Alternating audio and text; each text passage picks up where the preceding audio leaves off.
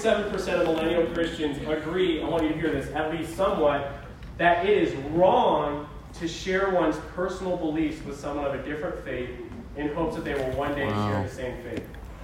Here's what this means nearly half a generation of believers on planet Earth today. I'm not talking about the Dark Ages, I'm not talking about 8400, I'm talking about people who are still alive and well today on planet Earth who identify as Christians believe that it is wrong to share your faith with somebody or tell them about Jesus in hopes that they will also come to believe in Jesus and follow him.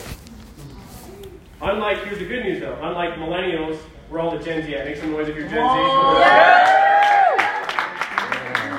You guys are starting to flip the script, and this encourages my heart. Gen Z rarely associates negative emotions with faith sharing. This is the same group that did the research on the millennials. 82% of Christians between the ages of 13 to 18 say that it is important to share their faith. Praise God for that. So Andy Byrd from YWAM, Youth with a Mission, says this. This is an activist generation. Heaven's narrative over a generation is truly to be an activist. There are enough statistics to show that Gen Z could easily be the most missional and evangelistically inclined, inclined generation in history. But all of Gen Z, here's the important thing whether they're Christian or not, is currently wired activists. You see it everywhere. They're looking for something to activate towards, and they're mm. looking for a cause. Mm. I look at Gen Z and go, these guys are action oriented activists that want change now, and they want a cause worth living for, a cause worth dying for.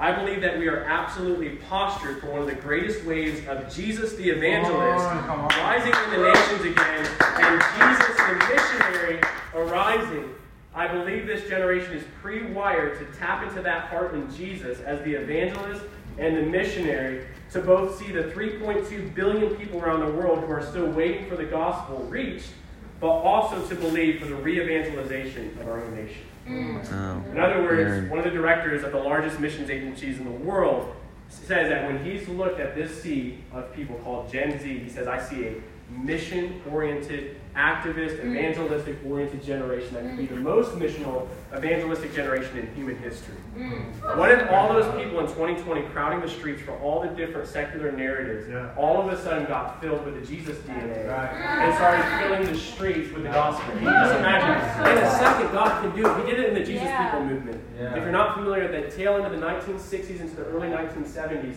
it was the rise of the hippie movement, Woodstock, sex, drugs, sexual revolution, rock and roll. You guys think you're radical. It was actually way worse in the 1960s. Mm. And all of a sudden, in an instant, these people who were doing hardcore psychedelic drugs, hanging out at Woodstock, sexual revolution, got saved and started walking to churches with long hair and no shoes, and churches didn't know what to do with them. There was such a sea of like hundreds of thousands of people in that mm. generation that started getting saved, and they were bold bold, bold, bold. Right out here one time, one of the Gideons, you know those guys who hand out the little tiny Bibles? Yeah. He was telling me that he was a part of the Jesus movement. That's what it was called in the 1970s. Wow. Instantly, I was like, tell me stories. Right. I want to hear. He was like, we were so filled with evangelistic zeal. There was like a, a phone that would ring. This is before the age of uh, cell phones that would ring on our dorm hallway, and we realized nobody would ever answer it. So me and a couple of my like Jesus friends would just sit by the phone, we would answer, and as soon as they would answer the phone, like somebody would pick up the phone, we would just share the gospel with them. okay, he said that they would find ways to be on top of buildings. So imagine that you're like out there on top of Coed and shout down the gospel wow. to people. Like they were they were standing up and they were singing songs around tables and cafeterias like gospel songs and hymns oh. and worshiping. Like no place on campus was saved from the gospel. Yeah. And I said, do it again, right? Do it again, right? No more safe domesticated Christianity, right? Okay, come on. So while statistics uh, and recognizing trends in the generation is helpful, I realize that not everybody fits neatly within defined categories, right? So there may be people in this room, who may be part of this Gen Z activist oriented generation, but like in your head, you're like, I feel more like that 47% who honestly, I'm not sure how I feel. I feel conflicted about sharing my faith and whether it's even right to tell people about Jesus in hopes that they will one day share the same beliefs I have. Mm-hmm. Maybe it sounds like this in your head. You wouldn't go so far as saying that evangelism is wrong. Be like, religion is kind of a personal thing. We should respect other people's beliefs, and one day we're all going to end up in the same place, anyways. Mm-hmm. I'm not going to ask you to like raise your hand and identify where you're at, But tonight I'm going to come after that. I'm just telling you on the front end, I'm going to come after that because I do not believe that is a biblical conviction. Yeah. And I do not believe that is the heart of Jesus yeah. who left the comfort of heaven to travel who knows how many eons to yeah. come down and be born as a baby and then say that I have come to seek and wow. save the lost, who was scorned by the religious community because he was sitting around a table with sinners calling them to repentance, right. not taking on their lifestyle. But he said, Man, I have come not to call those who think they're righteous, but know that they're sinners and need to repent. Yeah. The heart of Jesus the evangelist and Jesus the missionary bleeds on every page of the Gospels. Mm-hmm. What is he doing? He's constantly, one time he was in the city, all the miracles are breaking out, he's preaching the good news to the poor, and they're like, Will you stay there? He goes, No, I must keep going to other towns. Yeah. This is why I have come. Yeah. I want you to get filled with that missionary, Jesus the evangelist DNA and realize that you might think you're here to get a job, to one day earn a comfortable salary so that the highest goal of your life can be to live mm. the American dream. But I want to tell you, if you're in Christ, God has a different plan for your life. Yeah. That might be part of what He's going to do, but ultimately, you are here to be a light shining in a dark place and to tell people who are headed towards hell, yes, I did say that, that they need Jesus. Yeah. yeah. I remember one time uh, I, went and preached on evangelism recently at UAB in Birmingham, and as I was driving down, the Lord brought back this memory the first time I ever shared the gospel. Mm. And, you know, it's funny, the other day I was talking with Regan, and Regan actually has the memory the first time he ever drank a Gatorade. Right? Oh, Orange Gatorade. And he just told me that the other day. I was like, bro, that's a weird memory. Like, that's like saying I remember the first time I had a Pop Tart. Like, how do you do that? it's very sentimental. If you'd like to hear the story, you can ask him after service. But I'm driving down there. I was four or five years old. My sister's four years older than me. We were sitting at one of those little Fisher Price uh, plastic picnic tables, and her friend says that she doesn't believe in Jesus. And guys, I didn't have like some well thought out articulation of the gospel. I just knew this is the first person I've ever met who I've heard say out loud they don't believe in God. And my heart was just so sad. It was instantly like, oh my gosh, she's going to hell. And so, and I was a very, very introverted, shy little kid. But all of a sudden, that moment, my personality typing didn't matter. Because there was a person sitting like six feet from me who, if they didn't confess faith in Christ, was going to suffer eternally, separated from God. So as this little four-year-old, I just started saying, "You have to believe in Jesus." Like, like, don't you know if you don't believe in you're going to hell? I just kept hounding her, and my parents tell me the story that, like, I guess by the end, probably just to get me off her back, she's like, oh, "Okay, I believe, I believe." that was a true confession of faith. I've thought about that story many times as I was driving down to Birmingham. The Lord was like, Isn't it so sweet you have that memory? Wow. You remember the first time you shared the gospel? And like, probably the grace on my life, so I'm an evangelist. And it's like, isn't it sweet that I've allowed you to remember the first time you told somebody about Jesus? Wow. I don't even think I was authentically saved for like another 10 years. but I, I, want you to know that if you're in Christ, that DNA is inside of you. Yeah. And I want to ask you, have you had the revelation I had as you know, undeveloped as it was, Jesus said you have to become like children. Have you had just the raw revelation that many of the people walking to class with you, statistics would say about 95% of them are like that girl sitting across from you at that picnic table? Has that gripped your heart yet? And you have the solution, you have the cure, you have the antidote. Has that revelation hit your heart yet?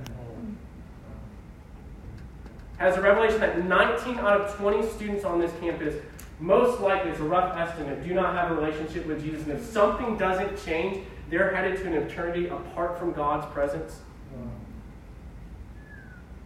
Has that revelation hit your heart yet? Acts chapter 4, starting in verse 1. I want to say this while I'm getting there myself. Sometimes we like, especially when you're passionate and you're intense like, like I am, somebody brings up something that's like not a strong area in your life. So somebody gets up here and they talk about prayer, for example, and you're like, oh man, I don't really have a prayer life, and you receive it in guilt. I don't want that to happen for you tonight, and that's not what the Holy Spirit does. So I want you to know that like this is not a call like, man, I'm really like, I'm not doing this well. I haven't shared the gospel that I'm supposed to. It's more of like an awakening. It's like a reminder of this is part of who you're called to be in Christ. And this is part of your responsibility to this generation. Keith Green, who was one of the main worship leaders of the Jesus People movement, said this generation of Christians is responsible for this generation of souls.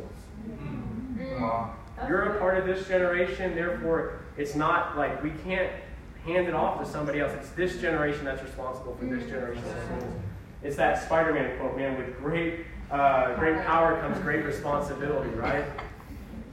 So what I, what I don't want you to hear tonight is guilt, do this better, do more, exhaust yourself. I want you to hear, man, wake up to the greatest calling. Part of mm. the, like the baton of previous generations who have run before you, putting your hands saying, run hard and run as fast as you can. There's so much at stake, right? And know that the wind of the Holy Spirit is at your back the whole way to help you in that. Amen. And if you don't earn any brownie points with God, mm. man, if you've never shared the gospel with one person, God loves you so much. The Bible actually says He loves you the Father loves you even as He loves Jesus. Mm. So you're not gonna like get more love than that, right? Like so you're not evangelizing to get God to like you. He's already crazy about you. Right. But out of the revelation of how much He loves you and what He did for you through Jesus Christ, it want to awaken something in you that wants to tell people about Jesus. Wow. So we're not doing it because our arm is twisted and it's like a social pressure, but it's a it's our joy. It's our joy and our responsibility.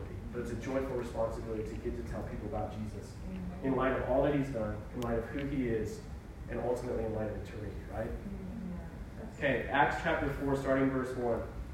says, The priest and the captain of the temple guard and the Sadducees came up to Peter and John while they were speaking to the people. And they were greatly disturbed because the apostles were teaching the people, proclaiming in Jesus the resurrection of the dead. N.T. Wright once said this, I love this. He says, The gospel is not good advice, the gospel is good news. Mm.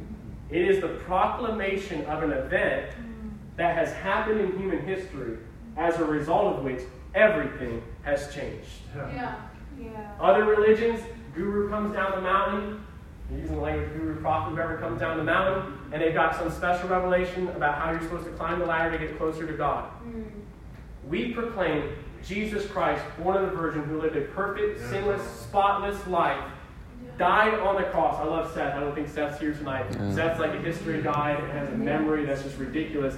But I, it's just stuck in me. He says even atheist uh, scholars say that an indisputable fact of human history is Jesus Christ of Nazareth died through crucifixion. Mm. Wow. We say Wow. Present. It's, it's not just the Christian gospel records, but it's Jewish authors, it's, Yeah. it's, it's Romans who say, man, Jesus died through crucifixion.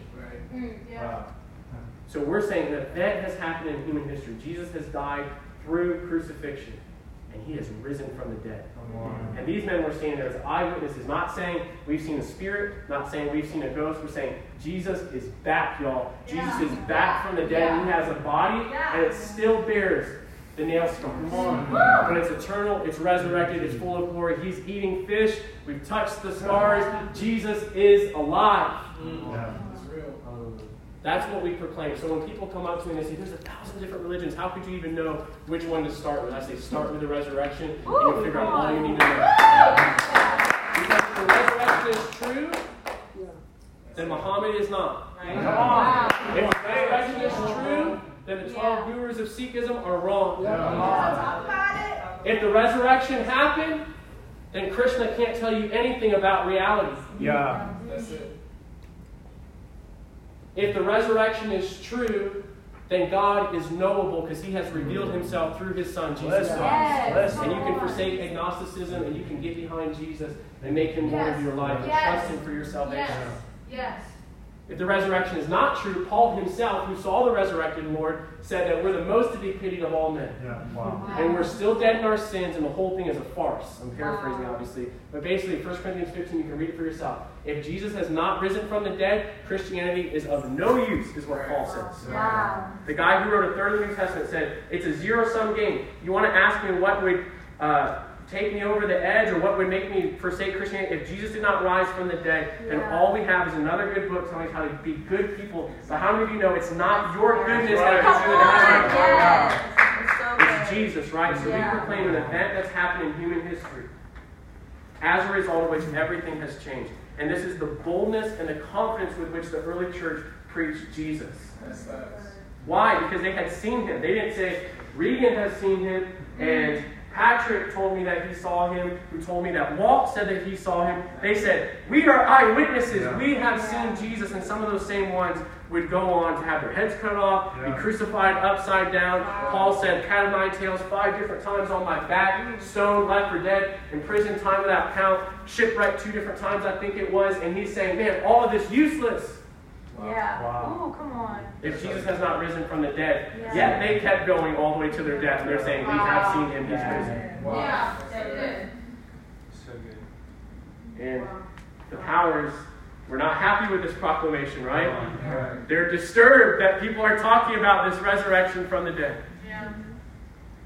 They seized Peter and John, and because it was evening, they put them in jail until the next day. But many who heard the message believed, so the number of men who believed grew to about 5,000. Wow, wow, that's so good. This is in like a very short span of the church's beginning. Wow. If, if you try to disprove the resurrection, you also have to overthrow, this is one thing that N.T. Wright shows, the origins of the Christian faith, right? One, Christianity was not a new religion. Jesus didn't come to try to like start some new religion. He was the Jewish Messiah. He was the fulfillment of the law and prophets. Yeah. He was the one who was, uh, as we did the, the, whole timeline from Genesis to Revelation, he's the one who's been told about all along. Yeah. And all of his earliest followers were Messianic Jews. Mm-hmm. Yeah. Wow. And so there's this continuation and it's a resurrection proclamation religion. Mm-hmm. Again, they're pointing back to an event. They're not just saying, we have new ideas, we have new advice. No, they're saying, we have an event that's changed everything. It's opened the door. Yeah. So you have to explain the origins of a religion that started with a resurrection proclamation mm-hmm. And how it was exploding at the seams, starting in Jerusalem where the events took place. Yeah. And then went to much of the known world in the same century.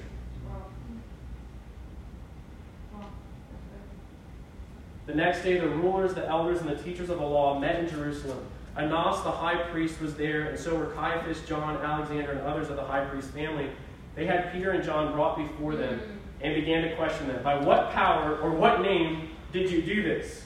So if you don't know what's taking place, they just healed uh, a lame beggar, and everybody's praising God because of it. And the evidence is undeniable. The guy's right there standing there healed, and they want to know, how have you done this? Then Peter, filled with the Holy Spirit, said to them, rulers and elders of the people, if we are being called to account today for an act of kindness shown to a man who is lame and are being asked how he was healed, then know this, you and all the people of Israel. It is by the name of Jesus Christ of Nazareth, whom you crucified, but whom God raised from the dead, that this man stands before you healed. Jesus is the stone you builders rejected, which has become the cornerstone. Mm. Verse 12. Salvation is found in no one else, yeah. for there is no other name under heaven given to mankind by which we must be saved. Much of our evangelistic motivation is contained in this verse. Salvation is found in no one else. There is no other name under heaven given to mankind by which we must be saved. That sounds narrow in this generation. Yeah. In a generation that defines love as tolerance, that no matter what you believe, whether it corresponds to reality or not, I just have to affirm it. Right. This sounds bigoted. But if we care about ultimate reality, and we care about people being saved out of their sin, out of the deception of the very evil one who roams around like a lion seeking whom he may devour, then the most loving thing we can do is share Christ with them. Right. Apart from saving faith in Jesus Christ, all men will perish eternally. That is the witness of the Scriptures. It is not pick 15 different doors, and no matter which one you go through, you enter in the throne room. It's not, you know, Sal believes that he's going to stand before this version of God, and I believe that I'm just going to appear before the universe, and you believe that you're going to appear before a pantheon of gods. Oh, mm. One throne room. Right. And one door into that room, the man Jesus Christ, yes. is the only way, is the witness of Scripture. Now, if that's hard for you, I, I want to like incur, like on what basis are you saved? Mm. If as a believer in Jesus, that is a hard pill for you to swallow, here, here's what happens. A lot of times people grow up in a Christian household, they go to college, they meet a nice Muslim, they meet a nice Hindu, international student, and they think, oh man, everything I believe about other religions must be wrong because I met a nice person who follows right. other religions. Can I uncover your underlying worldview? You believe that nice people go to heaven. Oh, wait, wait, wait. That's not the gospel. You believe that because you met a nice person with a different religion, oh that now all of a sudden your assumption yeah. is that they, God surely will let them in based on their niceness. Oh, oh man, come wow. on. I, am preaching hard because I care about what's on the line in your life yeah. and in their life. Yeah, I want to ask you a very serious question. Have you assumed that you're also going to have right standing with God on the same basis? Wow, that's good. If that's the case, then the death of Jesus through crucifixion was utterly unnecessary and totally cruel of the Father. Wow. wow. And the cross is how you get saved. But I get saved through being a nice person. Oh, and I get saved through my very best attempt to maintain perfect adherence to all that Allah handed down through Muhammad. Then Jesus' death on the cross was yeah. cruel and unnecessary. Because not once, but three different times in the garden, he knelt with sweat so thick it felt like blood. Yeah. Yeah. All by himself, with no disciples around him, because they all fell asleep, yeah. and said, Father, if it's possible, yeah. let this bitter cup of suffering pass from me, yet not my will, your will be done. Not once, he prayed it three times. Wow. How many of y'all know that Jesus took that cup and he drank it to the dregs? Yeah. As he carried his own cross, mm-hmm. was mocked, spit on. Isaiah 52 14 says that his face was so marked, so bloodied, so beaten, so swollen, he didn't even look like a man. And he went to that cross. And he gave up his spirit. He breathed his last. And I want to tell you, if there are multiple ways to God, that was so cruel and so unnecessary. Come on, Tyler. But he went to that cross. Yeah. And salvation is found in no other name, and nobody gets to heaven because they're good. Romans yeah. 3.23 says yeah. that all have fallen short of the glory of God. Mm-hmm. And that our, fil- our right, even our righteous deeds are like filthy rags stained by sin. Wow. But we get to be treated like Jesus deserves. We get to that when I said God loves you even as He loves Jesus, the Father loves you even as He loves Jesus, it's because Jesus gives you His perfect righteousness by taking the punishment you deserved on the cross. I want to tell you there is one way, one way through the man Jesus Christ. Yeah, yeah. In proclaiming or sharing the gospel, we are proclaiming and sharing Christ. Mm-hmm. The gospel is literally Jesus in words. What do you call Matthew, Mark, Luke, and John? The gospel, and they tell the full story of Jesus. Gospel is the good news. Jesus went around saying, Repent, for the kingdom of heaven is at hand. Do you ever realize all of a sudden there's this transition when the apostles start preaching the gospel, like repent and trust in Jesus. Transition to the fulfillment of the kingdom. It was one and the same message. Wow. When you're sharing the gospel, here's a little bit of gospel proclamation advice. You can do this in conversation. What you're trying to get across. Three things. One, the reality of God. RDS means I'm not going to do like an hour and a half on this like I do with you guys. One minute. The reality of God. And I say the reality of God, not the philosophy of God, not ideas about God, not my best opinions about God. We proclaim to you the reality of God. There is one true God. He is set apart. He is holy. He is distinct. He is the Trinity. He loves you. He is for you He wants relationship with you. He is your maker. Yeah.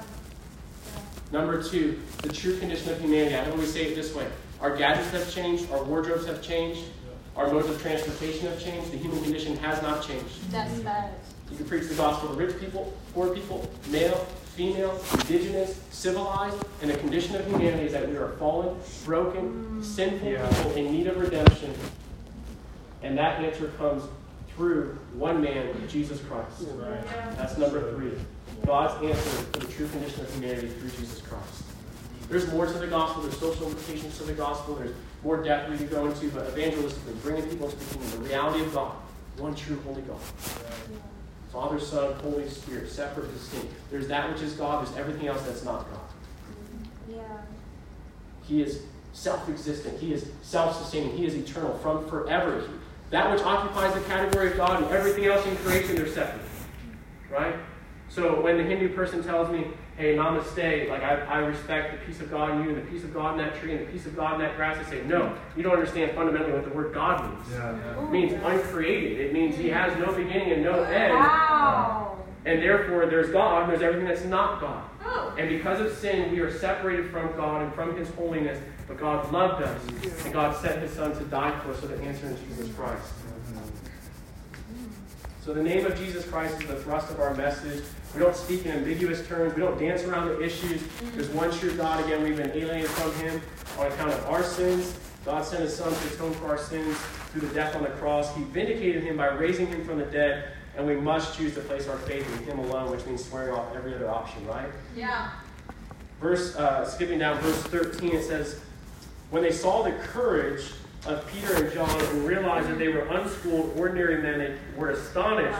And took note that these men had been with Jesus. That's so good. Some translations say when they saw the boldness of Peter and John. The word used for boldness in the original language actually means freedom in speaking and unreservedness in speech. Ooh. It was something they spoke. Oh, it was, it was unreservedness in speech. They were unashamed and unreserved in telling people about Jesus. They're standing in front of the religious leaders of their day, some of the most schooled and educated people from the time of their youth, mm-hmm. and they're not like thrown back on their heels. Like, we know what we're saying is true. It's Jesus. We've seen him. Yeah.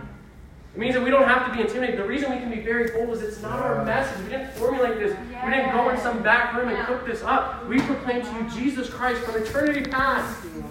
Wow. So the thrust of our message is Jesus. We can be very bold, as, as Paul said in Romans 1. It's God's gospel. We're, we're messengers of His message.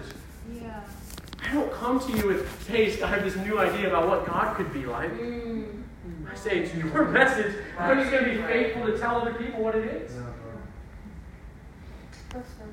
I can, I can tell for some of y'all this is like, oh man, that's this seems so harsh. I can't imagine like we do this in love. I'm speaking this like man, to put Yeah. some steel in your spine.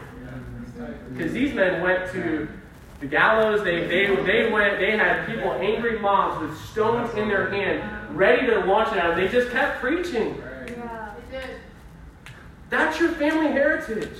Come on. Dang, that's so good. Those guys, according to uh, what is it, Hebrews 12, are in a great cloud of witnesses. It's like they're in an amphitheater watching you. Wow. That is cool.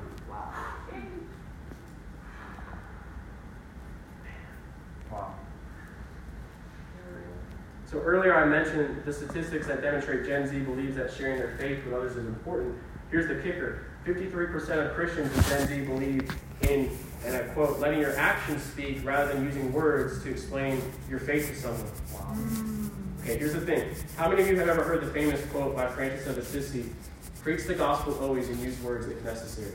Y'all heard this quote? Mm-hmm. Yeah. Okay. Paul Washer, I love this guy. He said, that's a little bit like saying feed the starving and use food when necessary. Again, it goes back to the being nice thing. Nobody's observing, like, yes, our lives should conform to the message that we preach. But it's like nobody's just observing me being nice and then just through osmosis absorbing the gospel. They need a clear articulation Oh, that there's a come holy God and we've sinned against him, and the answer is Jesus Christ and Jesus Christ alone. Romans 10 says, How can they believe on him whom they've never heard of? Yeah, that's right. And how can they hear of them unless somebody preaches it to them? Yeah. And how will anybody preach it to them unless they're sent? You are sent to UNC Charlotte. Yes. By the divine providence of God, if you're a Right. follower of Jesus, Right. the Bible says He orders the steps of a righteous man, I would say, and a woman too. And He has brought you to this place for more than the American dream. Mm-hmm. Yes. Amen. There's more. You're, you're here for more than what you think you're here for. Yeah.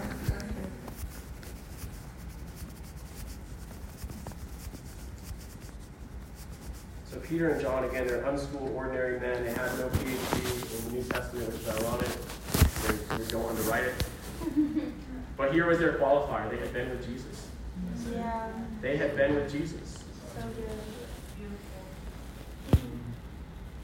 Man, do you know that there's an intimacy we love in this generation? I we intimacy with Jesus.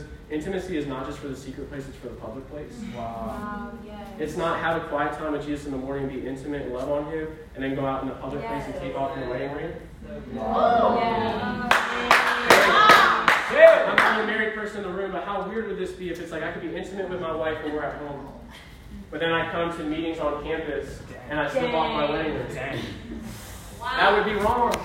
Wow. For a lot of us think that intimacy with Jesus is for the secret place. Bible study That's and reading so prayer. That's so good. But if but if I get around other people, it's kind of like I want to like cover up the Jesus thing Wow. and not let people know that I'm taken.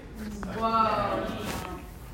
And that my yes to Jesus meant my no to a thousand other options. You know that when I stood in front of my wife and I said yes to her on our wedding day, Wow. I was saying no to I don't know what the like 3.5 billion women on the planet. Oh my gosh.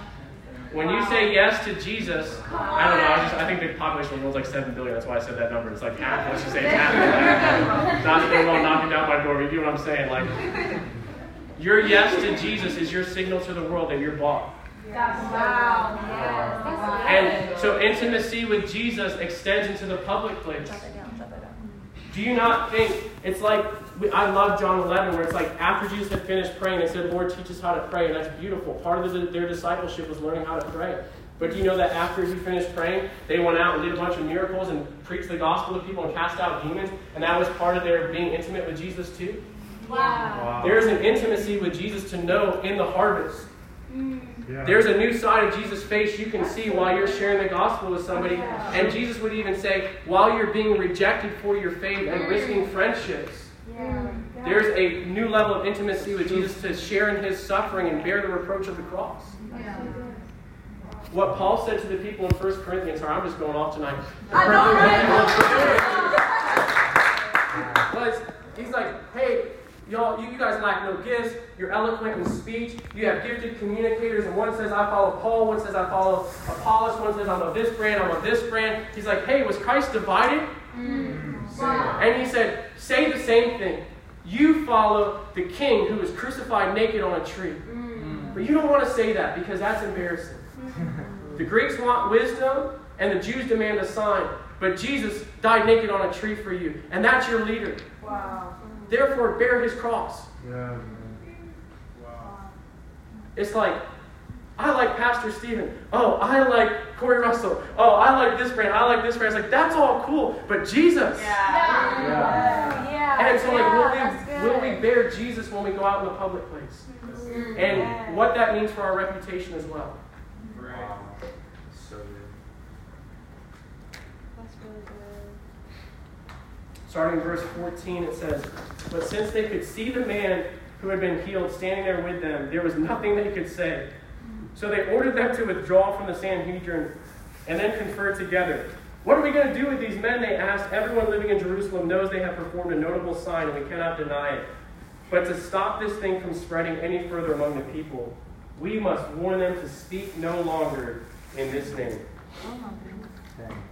What was the strategy of those who opposed the Jesus movement in the first century? Killing people. Well, killing people is where it ultimately went. But it started with this stop speaking in Jesus' name. Mm-hmm. Wow.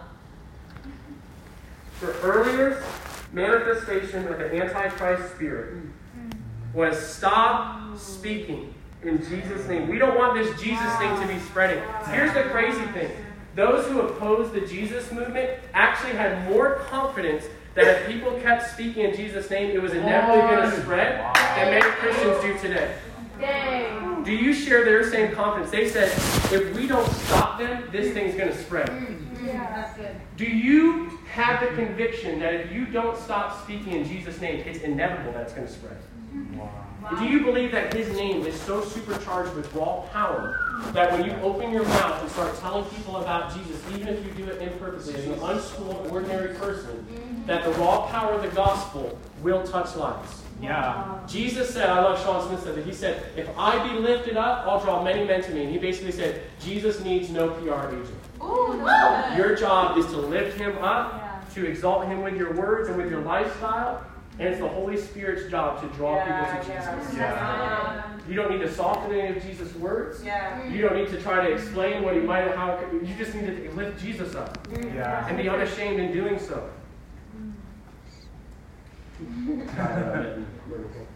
Uh,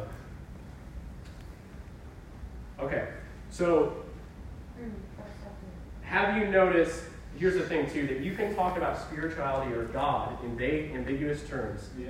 and it ruffles nobody's feathers. That's so true. But when you start to specifically talk about and use the name of Jesus, Jesus. Yeah. it starts, It starts agitating people. Yeah. It's because that name, there's power in that name. Yeah. There is power in the name of Jesus. Yeah. Ephesians says that when he ascended, he went above every rank and ruler, power and principality, and every name that can be named. Actually, it doesn't say he just went above. It says he went far above. Jesus. Wow. There is power in the name of Jesus. Starting in verse 18, it says, And they called them in again and commanded them not to speak or teach at all in the name of Jesus. But Peter and John replied, Which is right in God's eyes, to listen to you or to him? You be the judges. As for us, we cannot help speaking about what we have seen and heard. Number one, the disciples saw preaching in the name of Christ as fulfilling a command they had been given by God. Yeah. Yeah. For them, it was a matter of obedience. Who are we supposed to obey? You or him? He told us to go forth and make disciples. He told us to go forth and preach the gospel. We have to obey him. Is sharing Jesus a matter of obedience in your life or a matter of preference? Wow. Wow. Wow. That's so good. Well, you guys But, but not only was it something they were commanded to do, they felt compelled to do so. Mm. The inward movement of their heart because they had compassion on people, the same compassion that their Lord had, and because they loved Jesus and they were passionate about Jesus, moved them beyond themselves. It gave them the outward focused heart of Christ that moved towards people and said, We can't help. You could even try to make us stop. We can't, like, it's harder for us not to talk about Jesus than it is for us to talk about Jesus. Yeah. Wow. That's what I was talking about, that fire that can't be contained. What if you got hit with such a love for Jesus that it was harder for you not to talk about him? Mm. Then it was like something that you had to force yourself to do. Wow. And I'm not saying I never have moments where it's like I have to like really work up some courage to talk about Jesus or I miss it or I don't get the opportunity to lay it that God gives me. But I'm talking about Holy Spirit boldness falling on your life. And you all know when you find something you really love and care about, you get in a new relationship, find a new network, Netflix show, a restaurant, or some food that you love to eat, you naturally gossip it. Yeah. And love for Jesus is supposed to be contagious in that type of way. That we naturally gossip about him everywhere we go. Yeah, that's good stuff. They felt compelled to speak about Jesus. They couldn't hold back. They had to talk about him. They had seen too much. They had heard too much.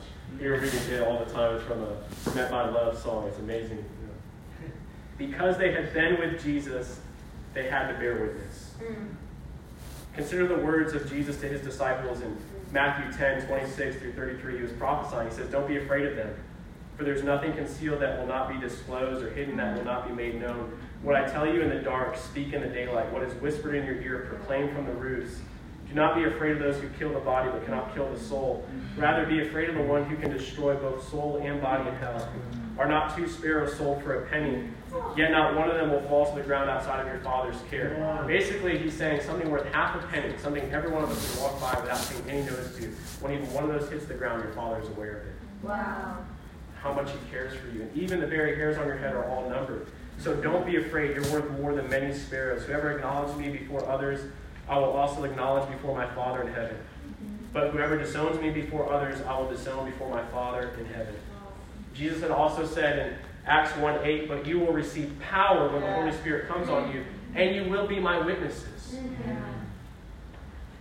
The direct connection between Jesus, between a spirit empowered, spirit filled life, the next logical step is that you're going to bear witness.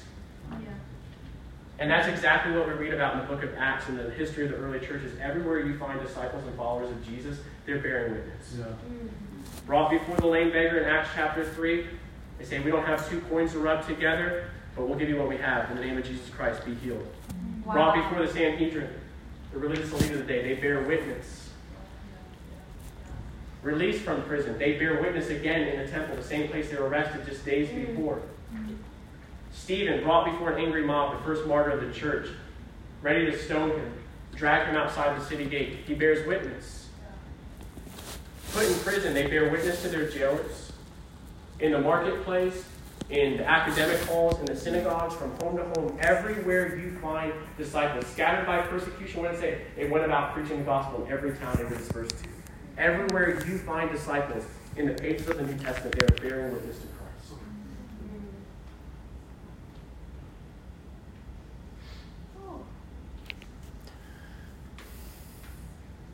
I want you to consider who told you to stop speaking in the name of Jesus? Wow, Wow. If you were one of those people who silently, when I started talking about evangelism, you were questioning whether it's appropriate to share your faith, where did that idea come from? Hmm. Wow. I, I think it's clear. I said I was going to come after that. I'm not coming after it on something like I got a bone to pick or some personal agenda. And that's not a biblical conviction. Hmm. It's, it's not seen in the life of Jesus, and it's clearly not seen in the life of his earliest followers.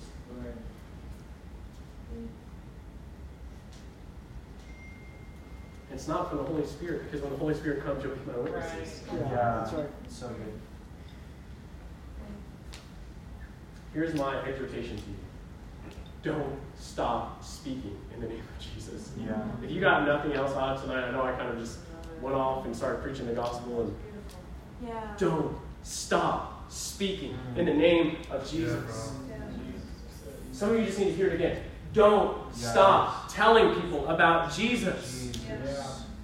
Don't start silencing yourself Yeah. and speaking about Jesus. Stop saying no for other people. Wow. Stop assuming they don't want to hear it. Stop thinking they'll find peace or healing or comfort or whatever they're looking for, satisfaction anywhere else, because they're not going to. That's good. Stop believing that lie. Oh, that's so good. Don't stop speaking in the name of Jesus. I like to do this thought experiment. If, if 20 years from now the government were to say, hey, we have state sanctioned churches, I don't care what names on your, your building, Vision, Elevation, Refuge, whatever, New Song, as long as you're inside the building, you can do whatever you want. You can praise Jesus as loud as you want, you can dance, you can preach, you can literally say whatever you want. We won't monitor it. But don't proselytize outside the church. Don't evangelize outside the church. Don't, don't go public with your witness. We'll slap a fine or imprison you or, or we'll persecute you.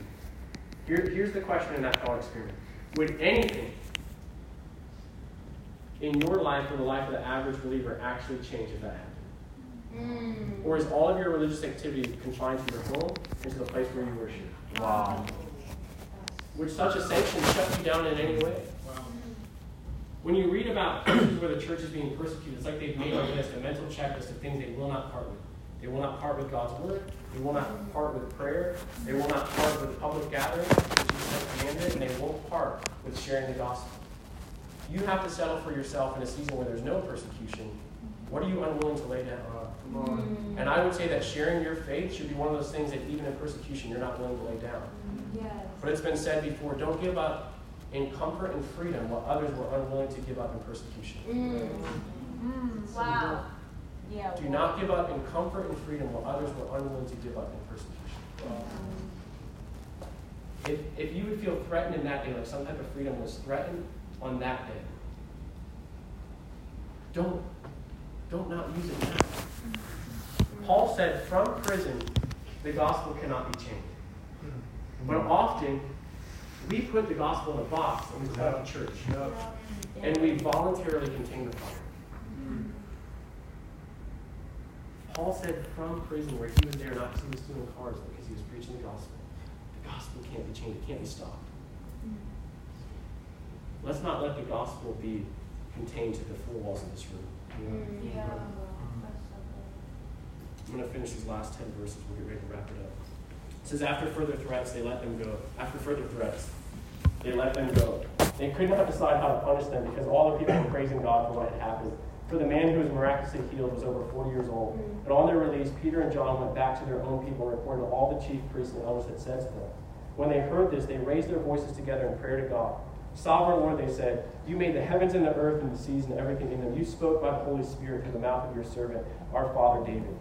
Why do the nations rage and the peoples plot in vain? The kings of the earth rise up and the rulers band together against the Lord and his anointed one. I want to real quick pause here. This is like one of the most significant Psalms. Psalm chapter 2. is what they're quoting here. This happened at the time of Jesus' crucifixion. It's going to happen again at the end of the age. The question is, why are all the leaders of the nations conspiring together? And basically, what they ask is, let's shake off the shackles of the Lord's chains. It's like, let's free ourselves from the restrictions that God's put on us. Because we believe that freedom means that we get to do whatever we want to do. Mm-hmm. Andy Byrd also said that means that you're a slave to sin. That's actually not freedom. Ooh, come on. But he who's, if you keep reading that psalm, it says, He who sits in heaven laughs or he scoffs. That's a scary divine laughter. I he know, sees right? all the nations drawing up their battle lines and basically saying, Let's overthrow God and his son. And the Lord says, I've appointed my king, Jesus, on my holy hill in Zion. He will rule the nations. Mm. And it's like, and he goes on saying, Ask me for the nations your inheritance, and I will give them to you. Wow. And there's an invitation that comes after that come bow down and kiss the Son. And, and what I want to call you to is that rage. Be aware that you have to hear the insanity. I love Corey Russell. Feel the insanity of that question. Why? Why are the nations raging? What do they think they're actually accomplishing? By drawing up battle plans against God. And you see that spirit animating your generation. It's like, we want to get free of all this all religious mumbo jumbo and drawing these restraints and these definitions of morality and what's right and what's wrong. We want to be free. And it's like what they're really doing is binding themselves to sin and the grave. And God just looks at the, the foolishness of humanity, the same condition throughout the ages, and He says, I've sent my king who will rule with righteousness and justice on my holy hill. It happened at the cross. Jesus overthrew them through his death and his resurrection. Yeah. And it'll happen again at the end of the age. So I want to say, in wisdom, align yourself with Christ. Mm-hmm. Indeed, Herod and Pontius Pilate met together with the Gentiles and the people of Israel to conspire against your holy servant Jesus, whom you anointed. They did what your power and will had decided beforehand should happen. Now, Lord, consider their threats and enable your servants to speak your word with great boldness. Stretch out your hand to heal and perform signs and wonders through the name of your holy servant Jesus. And after they prayed, the place where they were meeting was shaken, and they were all filled with the Holy Spirit and spoke the word of God. This is right on the heels of them getting released from prison. Their, one of their first prayer requests is like, exalt Jesus and give us the courage to speak boldly again. Wow. And then that's exactly what they did. Here's what I want to say to you. When we pray to God, we should expect answers to our prayers. Sometimes the answer to our prayers will come as we move in faith. So good. It's like, as I'm stepping, believing that the prayer's already been answered, all of a sudden it's like, Peter, sure, join me on the water. It's not until he steps out on the, Yeah. the water, right? I want to tell you that some of you are waiting for goosebumps to make you bold. And what you actually need to do is open your mouth and find Wow. the boldness. Land on you like a dove. I've, I've witnessed it so many times. Some of the shyest, most introverted people mm-hmm, who don't like social stuff, whatever, they get around a company of people who are doing bold evangelism, literally street preaching sometimes. Right. And they, they start with butterflies in their stomach and they just take that tiny step and they open their mouth mm. and all of a sudden the butterflies get replaced with boldness. Yeah. And almost every single one of those people that I've seen do that, afterwards they say, I feel fully alive. Yes. Start with butterflies, open your mouth fully alive. Wow. The first three letters of activate are act. Sometimes you have to act in faith that God has already heard and answered your prayer, therefore live in accordance with it. Yeah. Yes. I, I've been literally a part of all night prayer meetings, refuge people, sorry, you, you, some of y'all were in these meetings too, where people are crying out for boldness. And then three weeks would go by and no plan to go share the gospel would be made. Mm-hmm. I'm not judging people at the refuge. I was a part of those prayer meetings too. But the, here's the question it's like, guys, should we not believe that that prayer was answered when it went up to heaven? Oh, and therefore, now what we need to do is make a plan to go out as a group and do what we've asked God to do? Or are we just waiting for, like, I haven't had this experience yet? Like, where the Holy Spirit fills us like robots and then just, like, carries us. You know what I mean? Like, He gives us the impulse, He gives us the invitation, He encourages us, He empowers us, but He still tells us to get up and move at His invitation. Mm. And then he, he, he makes clear that when you stand up to do this, I'll be with you. Yeah. It's like this the Holy Spirit, as I said at the beginning, loves to bear witness to Jesus. So this is what it sounds like. You say Jesus heals, and the Holy Spirit says, Yes. You say Jesus saves, and the Holy Spirit is like, I endorse that message. you say Jesus is Lord of heaven and earth, and the Holy Spirit stands up inside of you and he says, Yes. Okay, yeah. Yeah. Big The. Holy Spirit loves to bear witness to Jesus. So when you start saying the truth about who Jesus is, Holy Spirit will rise up in you and endorse that message because it's true. It's his favorite subject. Holy Spirit loves Jesus. So when you speak the name of Jesus as ordinary, unschooled people, I believe the Holy Spirit will descend on that message.